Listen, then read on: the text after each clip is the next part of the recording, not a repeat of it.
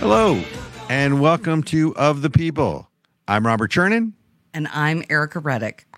and we are back for another episode of News, Politics, and as usual, our large, large Ericka. Extremely, extremely large. There you go, talking about size again. Irreverence, but we're here. we So- need a lot of irreverence today, Robert. I'm telling you. We do. now. So I want to just let some people know we're having a special guest Yes. next episode. Next episode, next segment. I Yes. screwed that up, but that's okay. Next, next segment. Jay Shepard, RNC committee man, deep political insider. You don't want to miss that. And of course, in the news this week, the Durham report. We're going to Oh, cover that in the third segment of our show. Good so stay tuned. Yeah, e- exactly. And I can already feel you getting revved up for that. But oh, I am I am ripped, Robert. I am just I am beside myself. you mean there's two of you? I literally there's like six of me. beside- That's how beside myself I am. Does your husband know full about this? Wait, how many people play basketball on the court? I'm I, I got a full court press. I'm so beside myself. Got it. So I don't so even know if so I used so that let's hold the correctly. I- full full court press until segments two or three. Um, and and and and remember, Mr. Shepard is a guest on this show. so even though he's a deep political insider, and I know you hate deep political inside stuff, you know he's a guest. But I know. but before we go there, I I want to go back to, you know, and if I sing right, I left my heart in San Francisco. Remember we were talking about San Francisco? Oh no. Are they back in the news again this week? Well, they they are back in the news. Well, first of all, Dave Chappelle, the comedian, Yeah. basically did a show in San Francisco and basically uh, said what the and I can't use that word, but it starts with an F happened here.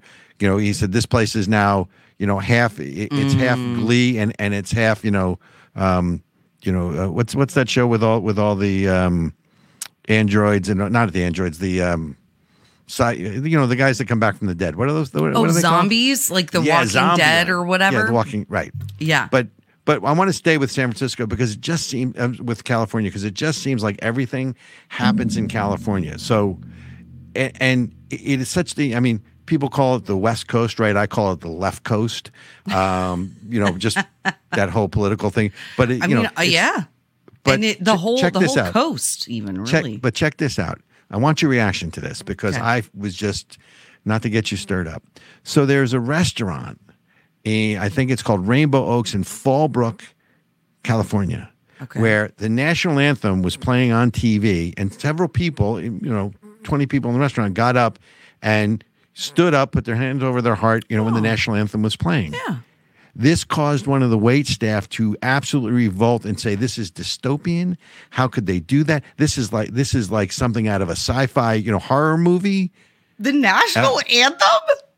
Right, but only in California, right? So, so have we gotten to the point where when people, because I understand that, right? People stand for the national anthem. I mean, that's a sign of respect for your country. But does does there's nothing that shows you the great divide more than that? I that is I'm sorry, that is super funny. That is that that is what t- demonstrates okay. okay. Right. So so in California where there's Rainbow literally Oak. By the way, God there's bless Rainbow Oak. apps, Right. where there's literally apps so you can report and avoid human feces and like drug paraphernalia and they think that the sign of a dystopian nightmare is some patriots standing for the national anthem Mhm. That That's is why it's the left coast. They're left behind. I would like to leave them behind. Right. So I'm just saying, if if we do have a, a, a national divorce, as as as some people are calling for, I here's here's my proposal, Robert. We give them the West Coast. Uh, we give them the West Coast. It's it is uh you know it's on that side is China and Russia, right? So we got problems over there anyway. Um, all the states up the left coast, Washington, Oregon, California, they're all crazy. They've all lost their mind.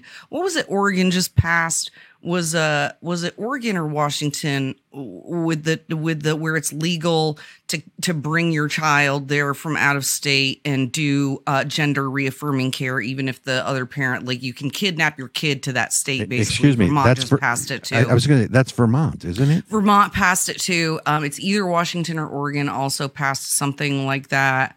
Um, oh my God. Yeah. We just, okay. Can we all agree to just forfeit the West Coast, Oregon, Washington, and California, and then all the rest of us, we have the rest of the country to live like normal human beings? Can we do that? Well, unfortunately, it's not contiguous, right? The land masses, I, you know, work works for me. Which I mean, think about it. You know, this whole thing with Title Forty Two on the border, right? Oh you know, so I was talking to some people, and I was like, look, if border language and culture defines a country, then I guess we have no country, right? Because we certainly have no borders, unless, of course, you count the Atlantic and Pacific Ocean. But North and South, you know, the borders are porous. We oh, don't have a common language. And based on the fact that, and it was posted on TikTok that this woman found it to be offensive and dystopian and something, you know, you know, right out of a, a sci-fi horror novel, that these people stood for the national anthem. You know, the thing that that gets me. So I went to school in Canada, and no, I was not draft, you know, dodging the draft, but um, I went to school in Canada, Okay. and I had a gr- coming back to America when I understood the Canadian system, and I understood, and I lived there for five years, um, and I understood how we were viewed by the rest of the world. I came back more patriotic, not less. So it it amazes me, and of course, it's it's all things California. I mean, right? So you know, the other thing in the news in California, and we're starting with the WTO section about the outrage.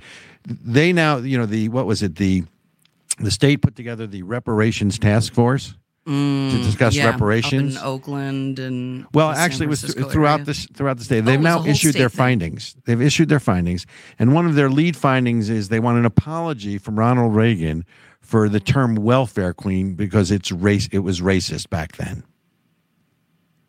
I kid you not. What does that have to?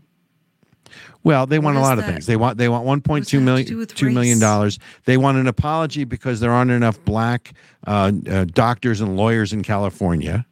And wait, gets gets even better. So this is exactly what they said, and you you know Okay. you know me. Yeah. You don't believe what what I say. Don't go believe right your to lion eyes, go, right? go right to the source. So so these guys have said the legislature must formally apologize on its own behalf and on behalf of the state of California for all the harms delineated. You know, I need some lines here. Facilitated, enhanced, and permitted the institution of chattel slavery and its legacy and the ongoing badges and incidents of slavery that form the systemic structures of discrimination and imbuing racial prejudice throughout society through segregation, public and private discrimination, and unequal distribution of state and federal funding. And on top of that, they want an apology from Ronald Reagan or from the state, because Reagan was governor, for the term welfare queen because it's racist. I mean, I- you just this is what they're spending their time on. You have people who are offended by people who stand for the national anthem, and they want to apology. They want an apology plus money, of course, Of course. in. California because course. Of, systemic of, of racism, the original sin according to them in the country. So I got one one other point for you. I want your comment. You know the only Okay. I have lots of issues with that, but you know the real issue? Tell me. There was never any slavery in California. That's why I was like, I was like, I was like, hold on, hold on, wait a second. They want an apology for chattel slavery or whatever, but Right. California literally never had slavery in its charter. Right. So what are what what are Yeah. what are they apologizing for? Um, I, I see you're still getting your lips to work today. I don't understand. I like it's there's some of this stuff that again that is so upsetting, Robert. What's the number they came up with for this? Like seven 1.2 hundred trillion dollars? No, it was gonna be like oh, you mean the total cost? yeah, it was gonna be more than the entire eight- eight- world's 800 eight- GDP. Well, no, no, no. It was eight hundred billion dollars, and Governor Newsom has backed off that because Governor Newsom empowered the state uh, legislature to form this committee, and then when the committee gave their results and he saw the price tag, he's now backed off on on it and saying, "Well, we really can't afford that." Right. so it just um, only in California, and you just can't make this stuff up. I Look, if love you don't, it. ladies and then we don't and again we still don't end up having conversations about real actual problems. No, of we're, course not. we're so distracted talking about th- something that is unreasonable and unrealistic and ridiculous and and really ultimately just more welfare in the end. If you don't like being called a welfare queen it's interesting that you don't uh, that you're coming out with your hand out demanding money but whatever. Um it just it it just is a distraction to me from what the real problems are and the and the areas that we can make real change and have real growth in this country and uh and it's just a shame Well, but but let's talk about this whole welfare queen concept for a second. Yeah. So Reagan says this in the '60s when he was governor. I think it was like '67 or '69, and he then used it again very effectively when he was running for president in in '72 and I'm sorry in '76 and '80. I think it was Yep. 76 and 80. I got to get my numbers right. Right. Okay. But the whole concept was that there were these people who were living solely on the government dole, and the more Right. money you got, the more the more children you had. I'm sorry, the more money, welfare money you got from the government living on the public dole, and it. Pro- it, it was a symbol of irresponsibility, and it, but it was also a symbol of government uh, overreach. So what they ended up, hang on. So what they end up saying again about about this woman. Let me get let me get to my little piece of paper here because you know with me with my notes is welfare queen is a racist term to denigrate primarily single black women who live on government benefits. So forget about the gen the the you know the racial component here. Just the fact that some people were living solely on the government dole, and that was okay. Like the government, I mean, we're going back to Obama money, right? I'm going to get me some of that Obama money. Remember that? Yes. You're going to live on the government dole.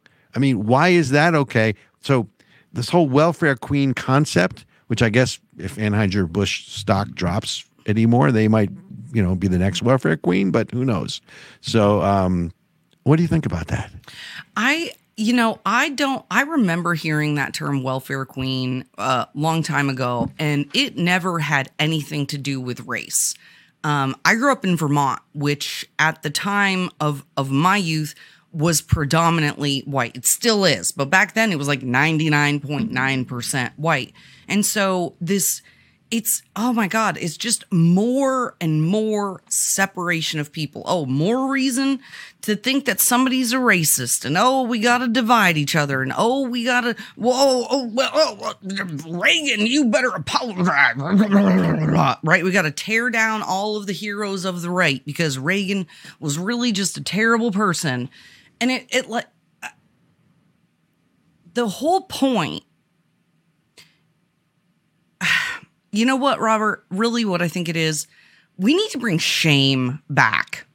I think Oh, the idea. I think that this idea that uh, that we are getting rid of shame in our culture, or that that there's something wrong with shaming people for bad behavior, I think is a real problem.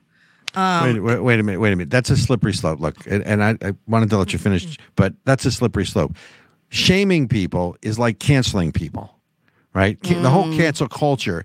That's a really slippery slope No. to, to go to go down. I don't mind. I don't mind. uh, You know, um, vo- uh, vociferous debate, right? I don't mind having really rigorous, out in the open debate in the public square. Bring it on. Part of my argument is the other side, the other camp, as we call them, cannot hold an argument at all, which is why they try to silence everything through political correctness.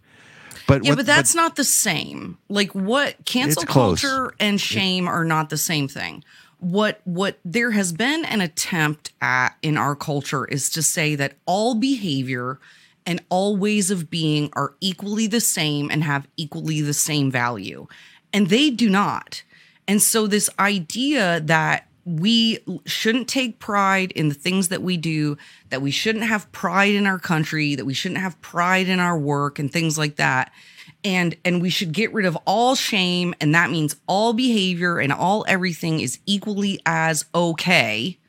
Uh i think does extreme harm to our society. And i'm not saying we should run around like wagging our finger and being mean to people and rah rah rah rah rah but I think that it is okay and I think that it is necessary to call out behavior that is harmful to society, that is harmful to culture, and harmful to the people engaging in the behavior.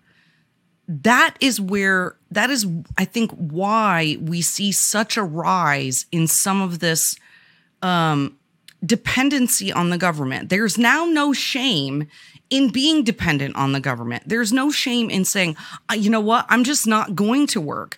I'm not go-. I mean, young people nowadays, they're like, screw this. I'm just not going to work. I'm going to stay on unemployment and live off of uh, whatever I can live off of during the pandemic, blah, blah, blah, blah, blah. So I, hear what you're saying about, you know, cancel culture being a problem. Bringing shame back and can you know, shame and cancel culture, not the same thing. I don't think that shame is something that you can foist or force upon someone. I think shame is something you either feel or you don't.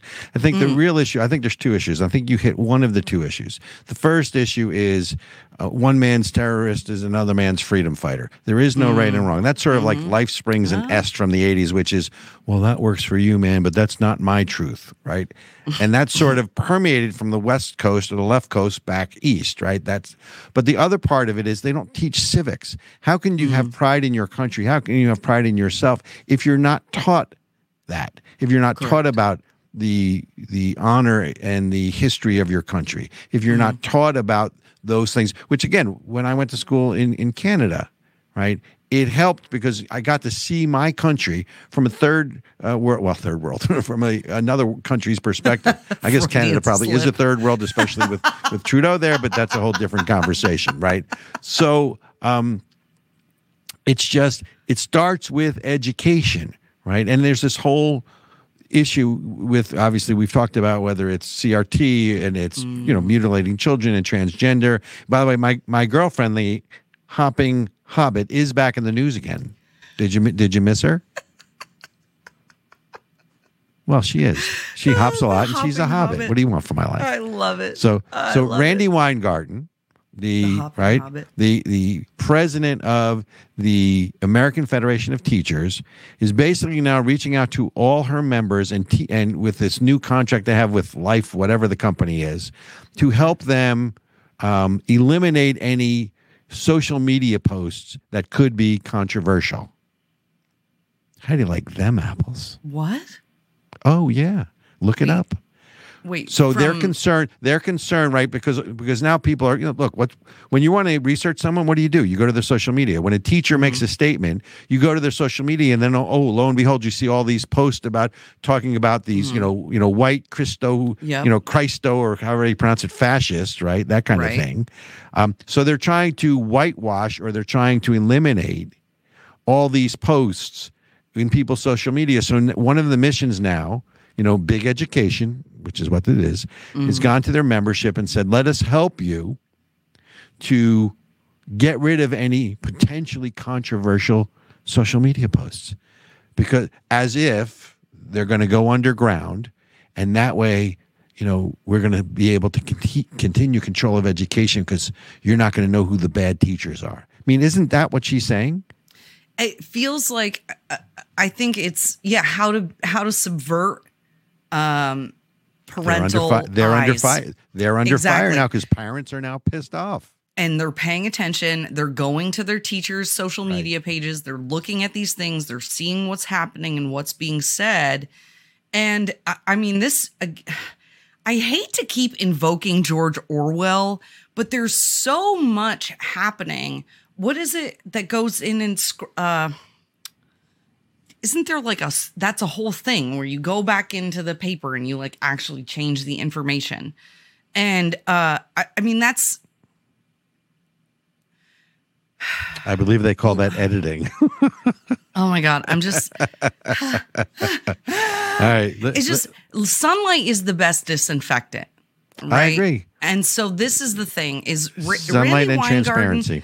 Is not stupid, right? We we we say a lot of times that our political opponents are stupid. We call them names, but but they're not. These are not stupid people. They're very astute. Otherwise, they wouldn't have gotten to the positions that they have, and they wouldn't have the control and the power that they do. And so, what they're saying is, hey, you guys, your personal opinions and things, and you being so authentic with your emotions and what you believe, kind of causing us a problem. Mm. So we're going to go ahead through and we're going to decide what's appropriate for you to have said or not. And we're just going to clean it up for you. Okay. Mm, okay. What they're trying to do is game the system, it basically, and they're trying to again control the message. Right? Isn't that Yes. Mm-hmm. what they do in education?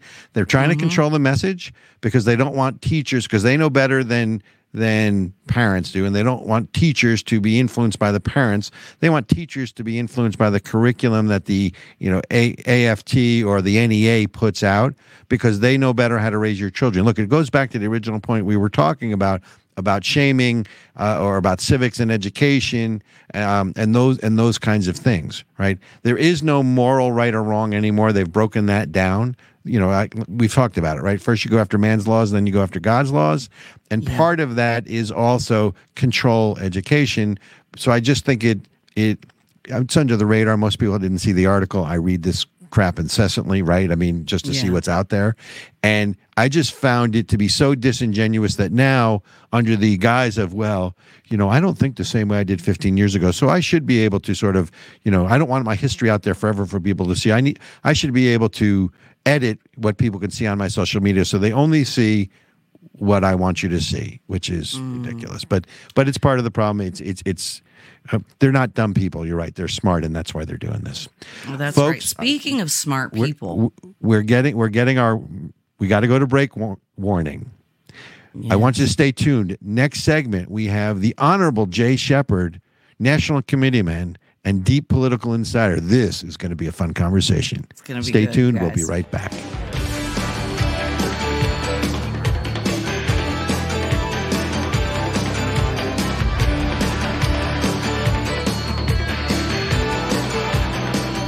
The politicians in Washington don't care about you. While they argue and bicker and do nothing, our country is falling apart. And our cherished freedoms, they're being stripped away, one right at a time. It's time to do something about it. The American Center for Education and Knowledge is fighting back to restore America. Join us in our fight to defend American exceptionalism and defend the Constitution. Go to acekfund.org to learn more. That's A C E K F U N D dot O R G. Do it now. Hi, I'm Robert Chernin. And I'm Ericka Reddick. and we are of the people. Join us on WUVR 1490 on your AM dial. That's Thursdays 9 a.m., Saturdays 3 p.m., and WNTK 99.7 FM. listen in. Hey guys, thanks for checking out the show on WNTK and WUVR on the radio in New Hampshire. Just a reminder that you can also find us on social media. Some of the more spicy takes, and uh, you might get a little bit more energy, uh, and some of the things that we can't talk about on the radio. So you can find Of the People on Rumble. That's the best place at Robert Chernin. Okay. So we're on Robert Chernin's channel on Rumble. And uh, again, that's where you're going to find our spicy takes, our hot takes, things that you're not going to hear on the radio. We've got a YouTube channel too, you guys, but these days, YouTube, uh, we're getting community guideline strikes left and right, even when we're telling the truth. So join us on Rumble. That's where the movement, the free speech movement is happening. You can also find us on Twitter, shorts on YouTube, uh, the things that we can say. Uh, great opportunities to share, share the message and keep people engaged. Twitter, it's RB Chernin to get Robert. For me, it's Ericka Reddick. That's E R I C K A R E D I C because I know y'all spell my name wrong. I know you do. I know you do. It's okay. I love you anyway. I love you. So find us on social media, get those spicy takes on Rumble. And again, make sure you like, share, and subscribe to all these social media channels. Help us fight the big tech overlords and make sure this message gets shared.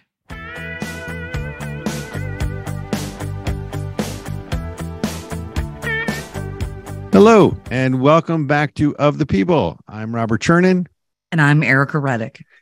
Thank you so much for staying with us. We are excited this segment to have with us Jay Shepard, national, longtime national committeeman for the Republican National Committee, the national director for the Catholic Advisory to the Republican National Committee.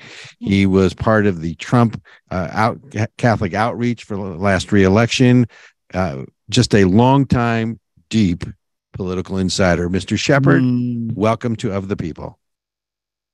It's a pleasure to be on your show. I've heard really good things about Of the People, and I also believe that from my research, you are the fastest growing, has the fastest growing radio audience in all of New Hampshire. That's great to hear.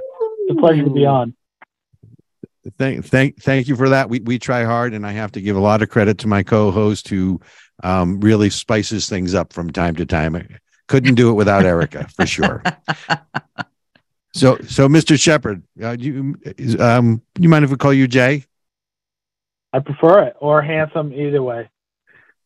Okay, well, I keep vying for handsome with Eric. It doesn't quite work, but I want I want to jump right into this because of your experience and because of your background with Catholic outreach and just you know uh, um, supporter of faith, you know in in the country. We've talked a lot in this show about the war on religion, and specifically, we think Christianity in particular. You know, obviously Judaism as well, but I think front and center this whole effort by the Biden administration to really go after what they call, you know, sort of that white Christian. And they always throw the word supremacist in there, which I think is a crock, but that's my own take on it. So, I mean, do you feel the way we do that there's there is a an overt war on religion in this country, basically coming in large part from this administration? Well, I think that it's a an extension of the entire plan that's based around critical theory. We hear a lot about mm-hmm. critical race theory, but if you dig, dig deeper into critical theory, that it's a destruction of religion, and I think it's the goal of this administration, Biden and his his minions, to destroy religion because they cannot create a society that's based on communism and socialism with a strong base of religion. So one of the, the cornerstones of creating communism and socialism is to destroy religion because they want to take us away from being a spiritual animal and try to turn us into an economic animal. And they can't do that without destroying the foundations of spirituality, which is which are the churches and the synagogues and the mosques in this country.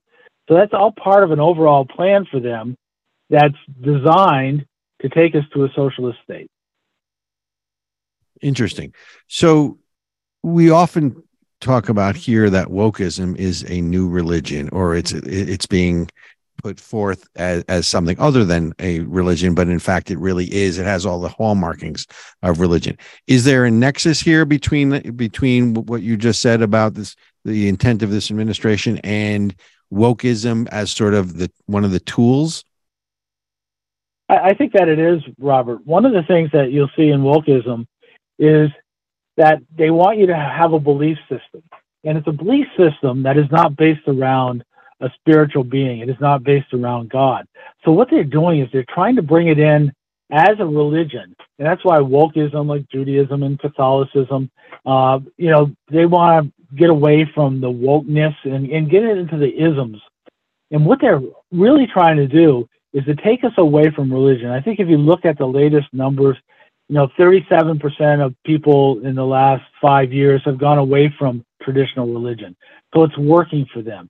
So they bring in the climate change, they bring in all these new ideas based around wokeism to make sure that they have control over the thoughts and processes of our younger people. And it's working for them. So you're going to see much more of it continue. It's based on some of the behavioral science research that was brought in by the Obama people back back in 08, 07 uh, where they really looked how to manipulate people. And wokeism is, is the result of that. And this administration right now is going overboard in terms of trying to accelerate all of the wokeism. And that's all all goes back part back to the part of destroying religion as we know it. And the basis of our wokeism is very thin layer. So one of the next steps after they get people turned on to wokeism is that they'll destroy wokeism as well. And Mm. by doing that, it makes people more and more reliant upon government, which gives opens the door for them to create a communist state. Wait a minute. Wait a minute. Back up. Explain something to me on this. Okay, I, I, followed most of that, but they're going to destroy wokeism when and how and why? Wokeism is a transition. It just hmm. transitions people away from religion into another set of beliefs. Interesting. Once they find out that those set of beliefs left them empty, it opens the door for people to become more reliant upon government itself. And because they're the so goal. disoriented. Oh, it, it's almost like it's so disoriented, right? We we remove the truth. Um, I think Robert in one of our segments last week, what was it like sixty or seventy percent of churches don't teach the biblical worldview anymore.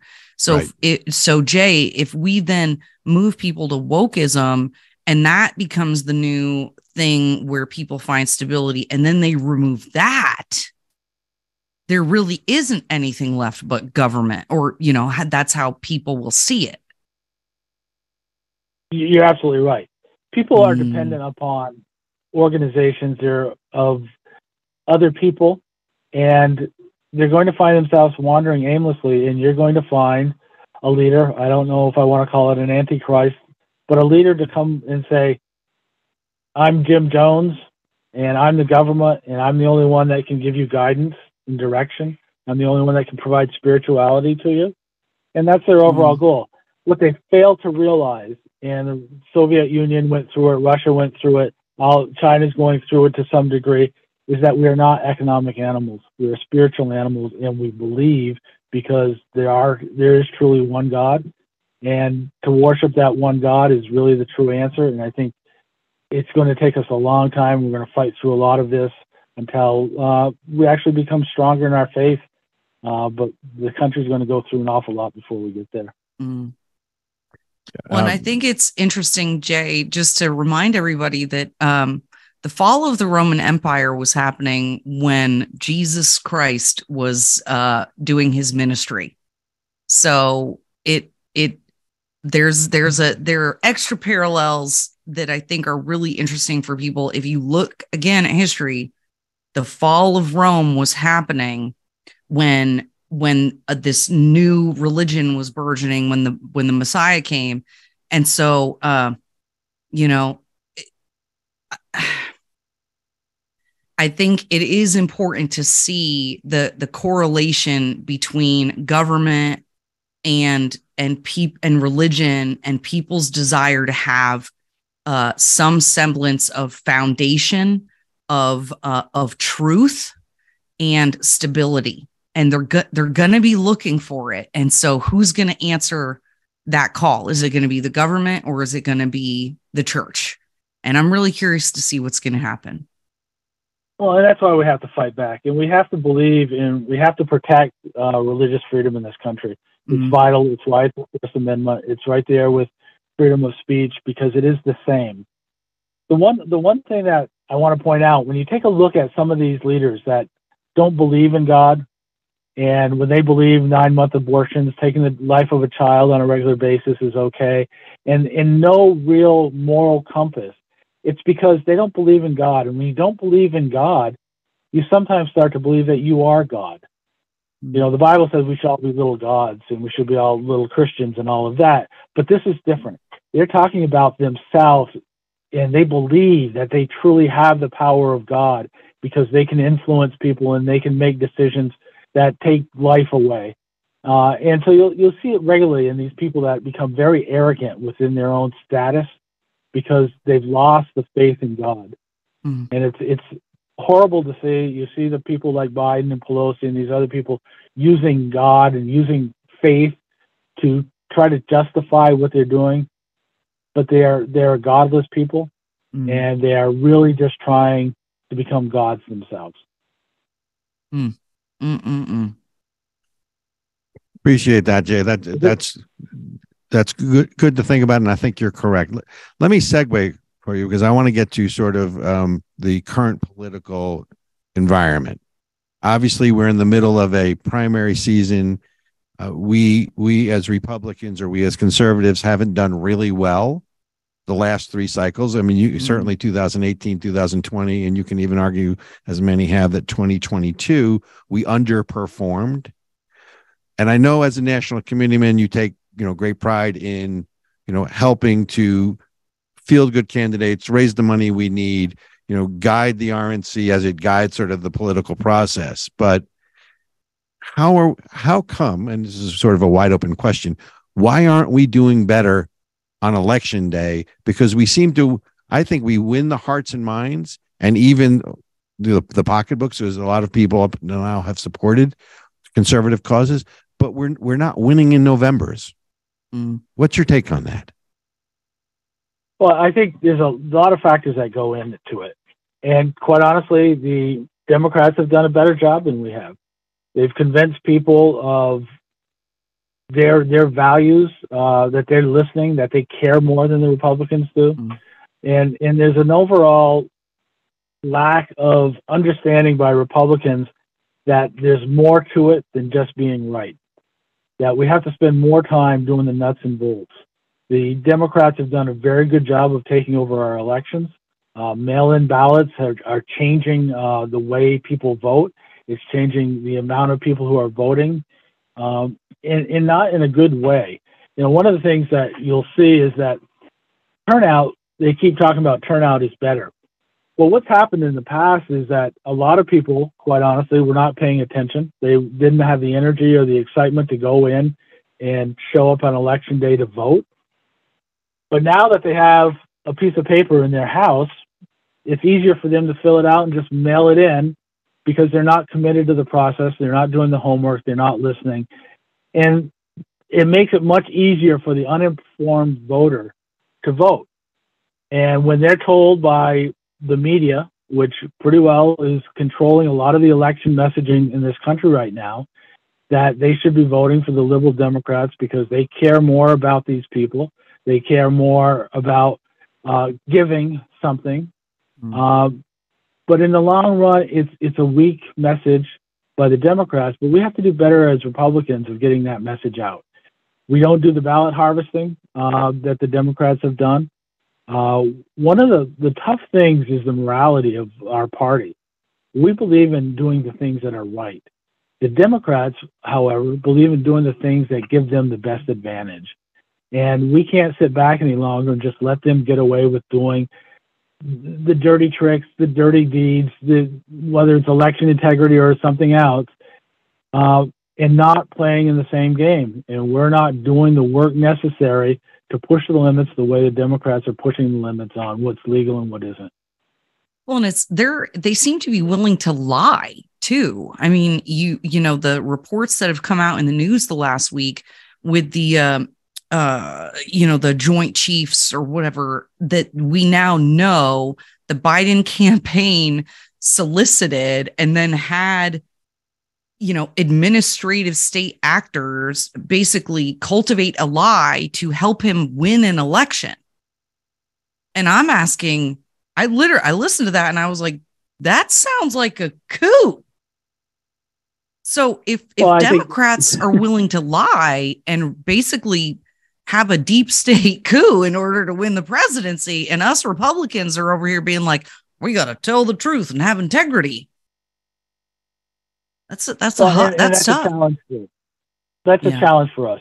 One of the other things that uh, Democrats do very well, and I think you've just seen it with the Soros committing for five hundred million dollars uh, to the causes.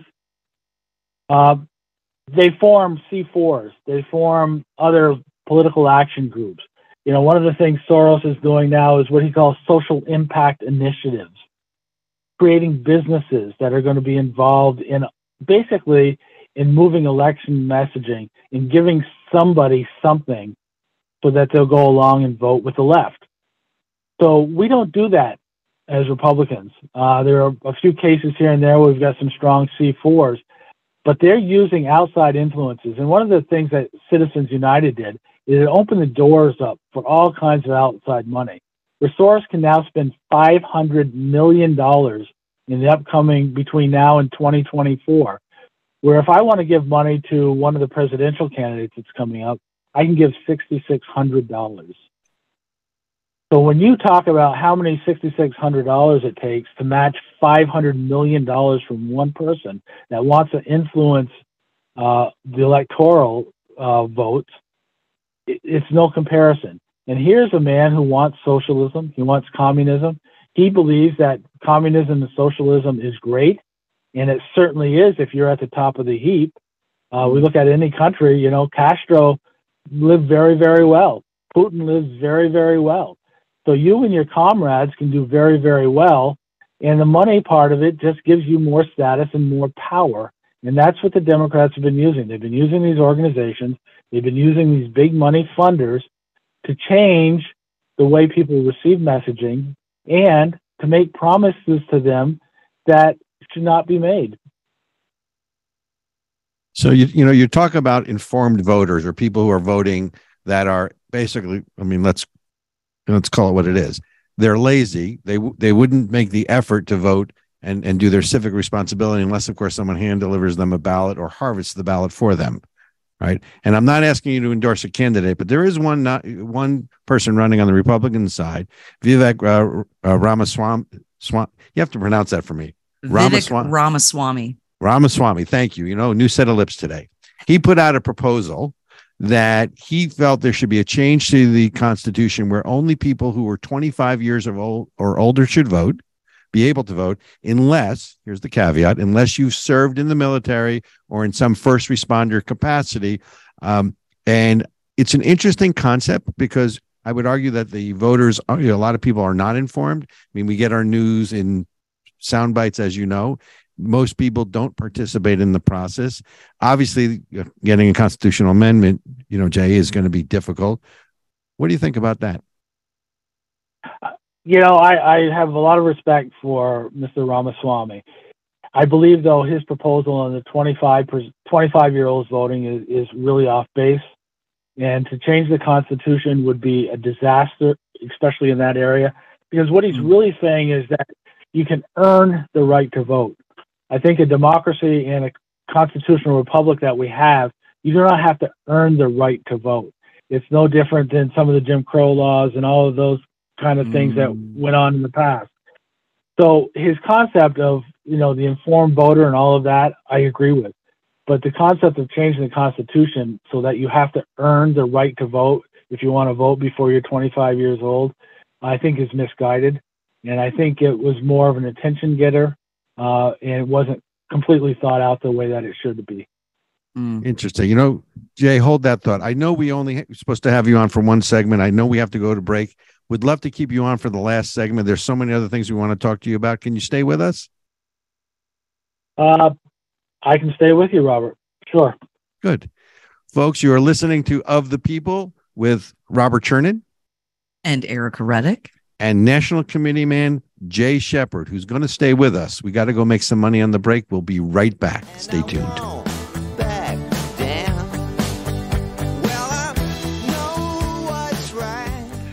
Tired of seeing your rights stripped away by the politicians in Washington? Do you feel like you're a red dot, alone in a sea of blue? Get connected. The American Center for Education and Knowledge is fighting back to restore America. Join us in our fight for American exceptionalism and start connecting to all the other red dots across the country. Go to acekfund.org to learn more. That's A C E K F U N D dot O R G. Do it now. Shout out to this video sponsor, BetterHelp. I don't know about you, but every once in a while, I need a little bit of help. I need a little support to work through some of the problems that I'm having, whether it's, you know, with my marriage or with a client or just general life things that happen. And so I've got a therapist and I suggest you get one too. So go to betterhelp.com slash generally irritable and start looking today for a therapist that has a specialty that you are looking for in particular. Over 20,000 licensed therapists on betterhelp.com. You have to be able to find somebody that you can get along with. Okay. You're going to go online, you're going to fill out a questionnaire. They're going to pair you with somebody that they think is going to be good for you. But here's the deal if if you have a, a, a an appointment and you're not feeling it, you can switch. Use my affiliate link generally irritable betterhelp.com and that's better h-e-l-p.com slash generally irritable. You're going to get a discount on your first month. They're going to get you signed up. Over 2 million folks have already reached out to use their secure online portal uh, and so visit them today betterhelp.com America came into being based on a shared belief and a common set of values. Unlike other nations that were bound together based on common ancestry, race, or caste, we came into being based on a simple and shared set of ideals. That the power of government is based on the consent of the governed. That life, the freedom to live life on our own terms in our own way, free from government interference, and liberty, our most precious value, and the pursuit of happiness, which means we are free to pursue that which we choose with the knowledge and courage to know that nothing is guaranteed to us in this life. Those values, America was founded on these basic inalienable rights freedom to pray to God in our own way, freedom to think and speak freely without fear of punishment or harm, and freedom to gather in our places of worship and in our local taverns, and freedom to defend ourselves, our families, our homes, and our neighbors as we see fit. The American Center for Education and Knowledge is dedicated to protecting American exceptionalism anywhere and everywhere it is threatened. ACEK is a 501c3 and depends on your tax deductible donations. Please help us continue our fight.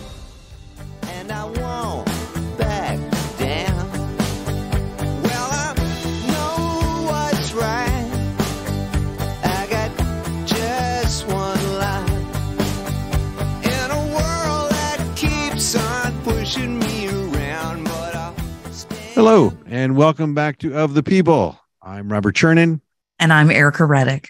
and I'm happy to say that Jay Shepard, the National Committee man for the Republican National Committee from Vermont, has agreed to stay with us. Mr. Shepard, thanks for staying with us. It's my pleasure. Uh, I thought uh, you offered some very good questions earlier, so I wanted to see what was next with you guys. Mm. Well, well, I want to. Oh, I just want wait. Just wait. To. I want to continue on the path we're we're on, though. Can I do that? Oh, yeah. It, it, it's your show. I'm just here. Um, th- okay. Um, actually, I think it's our show, but that's okay. In any event, we talked about Vivek Ramaswamy. I got that right. Mm. and his proposal to raise the voting age. It would Mm. require a constitutional amendment. And there's been all this discussion that we can solve all our problems by just changing the Constitution. And I know my co host is going to have a fire lit under her when we open this, but I want your impression because I'm always scared that once you, if, if, if it's obviously, look, you would have to call a constitutional convention. It's provided for in the Constitution, but there's a whole lot of gray area here. And I would just be afraid that if we open Pandora's box, no pun intended, that we might end up with something worse than what we have. And I, know you, uh, you know, Ericka, have some thoughts on this, but I'd like to get Jay's take on the practicality. Is the const- is a constitutional convention really practical, and would it be part of the solution here for a country that is coming apart culturally, borders, language on every level. Jay, what about a constitutional con- convention? Well, I, I think it's it's a lot grayer area than most people will want to admit. It has beautiful sound bites. You know, let the let the people speak for themselves. I mean, your show is called "Of the People," uh, by the people, for the people. That sounds; those are great talking points. But the reality is that the Article Five Convention. I mean, it, you know, we use the Roman numeral, the V, and I think uh, because there can be various types of Article 5 conventions. and the murkiness, the fact that we've never done it since 1787, uh, and it was a complete disaster and a complete change of events back in eight, uh, 1787. That if it's anything like that one, then we've got some real issues and some real problems. And there's some technical issues, and there are some questions that have to be answered. Uh, you know, really, if you read Article 5, it talks about Congress being very, very involved in this. And what is what is the role of Congress as far as who gets to be delegates, uh, what the subject matter is? You know, I, I think when we look back, the 1787 convention, the delegates went to that convention with the task of tweaking the Articles of Confederation. Uh, and what they ended up doing was trashing the Articles of Confederation and coming up with something all new. The opportunity for that to happen again is very open and very possible that we send delegates who, whether we can control them or not, whether who gets to select the delegates is all open questions. And they could come back and completely scrap our Constitution and start with something new, something different, uh, the way the only other Article 5 convention has ever been done, which was to get rid of Articles of Confederation and come up with a Constitution. It is dangerous. It is wrong for our country to do this. And there are so many unanswered questions that it can't, the logistics and how it would work is so up in the air and who gets to control it. And I think you're going to find as you dig deeper into it that it, Congress has all the power and Congress is mentioned in Article 5 and they have the full authority. They are the ones that will call the convention. A lot of people think we get two thirds of the states, or we get, you know, 34, 36 states, or whatever the number is that we need, and it's automatic. Well, it's not automatic. Congress still has to call it. So I think we've got some real challenges. So, uh, you know, a is- lot of people have. it is sorry? important it is important to uh, differentiate. There is a difference between a, a, a constitutional convention and an article 5 convention. So i don't i don't want to take away from your concerns. Uh, the question i do believe was about calling a constitutional con- uh, constitutional convention which is called by congress or a congressional So, so Ericka, what's the what's the difference? the difference is who who gets the say and where the choices and decisions are made. So a constitutional convention is called by congress and then congress uh, uh, suggests amendments to the constitution and then congress votes on it decides and makes the decisions. An article 5 convention is called by the states. Yes maybe congress has to say okay we're going to have it on tuesday um, but it is called by the states, and the delegates to the convention are sent by the states, not Congress. They are not selected by Congress. They are not Congress Uh, people. They are they are people from the states chosen by the states. And three quarters of the states have to agree to ratify whatever amendments are suggested. So something what I think is 38 states all have to agree that whatever changes were decided at the convention, they have to decide on that, vote in their state, and then send that off to uh to for ratification. And I, again, I will. I will. I need to challenge you, Ericka, before you go too much further. I know it's your show, but Article Five leaves it to Congress to call a convention for proposing amendments once two thirds of the state legislatures have applied for a convention. That is very clear language. It's very similar to the language of the Second Amendment that shall not be infringed. It mm-hmm. is very clear that Article 5 leaves it to Congress to call a convention for proposing amendments.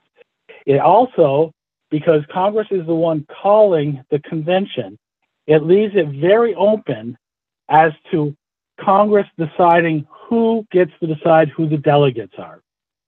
So Right. the legal ramifications of all of this are very clear that Congress still controls all Article 5 conventions of the state. So we need to be very clear on what that language is to make sure, because it is not clear and it has never been done before. So the, to believe that it's a grassroots movement is really wonderful. That gets us to asking Congress to call for the convention. But after Congress calls for the convention, it then allows Congress to control the convention. Hmm. So we need to be very, very clear on how that would work. And I don't think, for instance, controlling who the delegates are and who selects them is not pointed out. It doesn't talk about whether it is one vote per state. Congress also could fight and pass wordage that would allow them to be the one that chooses the delegates to the convention. So it's a murky thing and it looks nice, you know, and pretty, and the people are going to speak up and stand. Congress still has the power and the authority, as Article 5 clearly states.